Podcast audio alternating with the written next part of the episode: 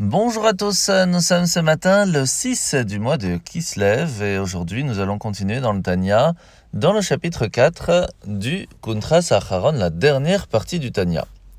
Alors la Zaken hier nous a expliqué que le fait même d'agir et de faire le mitzvot concrète nous permettait eh bien, de se connecter avec Dieu directement.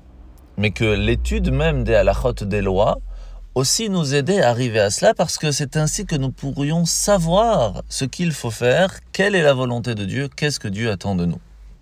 Aujourd'hui, la Morazaken va nous rappeler aussi un détail très important. C'est que dans l'étude de la Torah, il y a aussi ce qu'on appelle l'étude de la partie profonde de la Torah. Essayer de comprendre quelle est la grandeur de Dieu, comme dans le Zohar, la Kabbalah, le Chassidut, le Tanya. Et cela va nous permettre de travailler notre cœur pour réussir à ressentir un amour et une crainte de Dieu jusqu'au moment où cela pourrait arriver à ce qu'on appelle le cœur intègre. Et en fin de compte, c'est un peu la finalité d'agir, de, faire les mitzvot. L'appétit vient en mangeant. À force de faire, nous allons aimer et nous allons réussir aussi à craindre Dieu et à l'aimer de la même façon. Et c'est pour cela que l'étude de la Torah est très importante. Mais cela reste une seule des 613 commandements. C'est pour cela qu'il est important d'étudier, mais c'est aussi important que, après que le cœur soit intègre, après que nous avons cet amour pour Dieu, cette crainte pour Dieu, eh bien, il faut agir. Et c'est seulement en accomplissant toutes les mitzvot à travers la santé, la parole et l'action que nous allons réussir à raffiner notre monde pour qu'il soit un petit peu plus spirituel et réussir à faire de ce monde un endroit où Dieu a envie de s'y installer.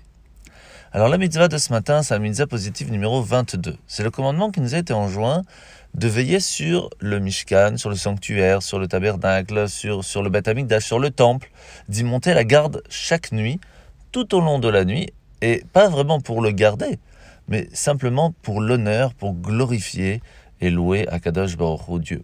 Alors la mitzvah négative de ce matin, c'est la mitzvah numéro 67. C'est l'interdiction de négliger la garde qui se trouverait autour du temple. La mitzvah positive numéro 35, c'est le commandement qui nous a été enjoint de fabriquer de l'huile selon une certaine composition pour pouvoir faire de l'huile d'onction, ce qui nous permettra de nommer un nouveau grand prêtre, un nouveau Kohen Gadol.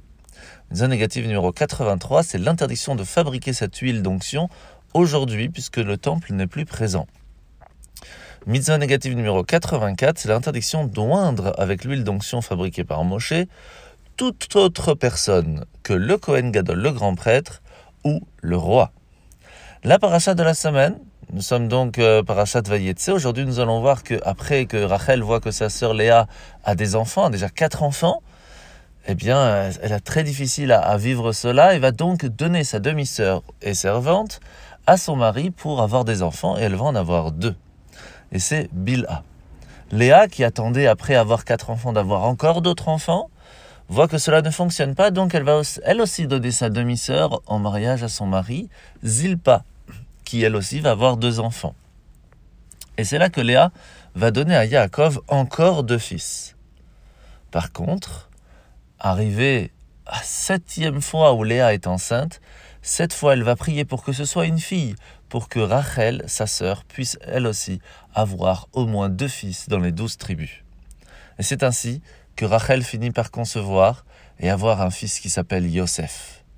Et ce qui est intéressant, c'est qu'elle va l'appeler Yosef pourquoi? Yosef Hashem li ben Acher. Que puisse Dieu me rajouter un autre fils. Ça veut dire quoi un autre fils? Ça veut dire un étranger apparent.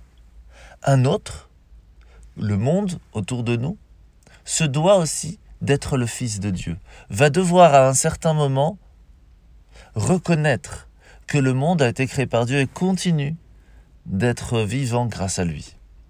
Un autre fils, c'est aussi le repentir personnel, le fait de savoir que de temps en temps on agit comme un autre et pas comme un fils, et que ça aussi, ça doit être transformé. Mais cela ne s'arrête pas là. Rajoute-moi un autre fils, c'est aussi se rappeler que nos frères peuvent aussi à un certain moment arriver au niveau de être un autre, pas celui qui va agir comme ses parents le voudraient.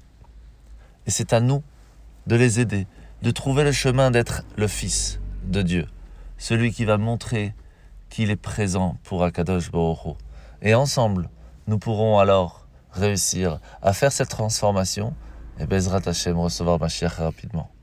Bonne journée à tous et à demain.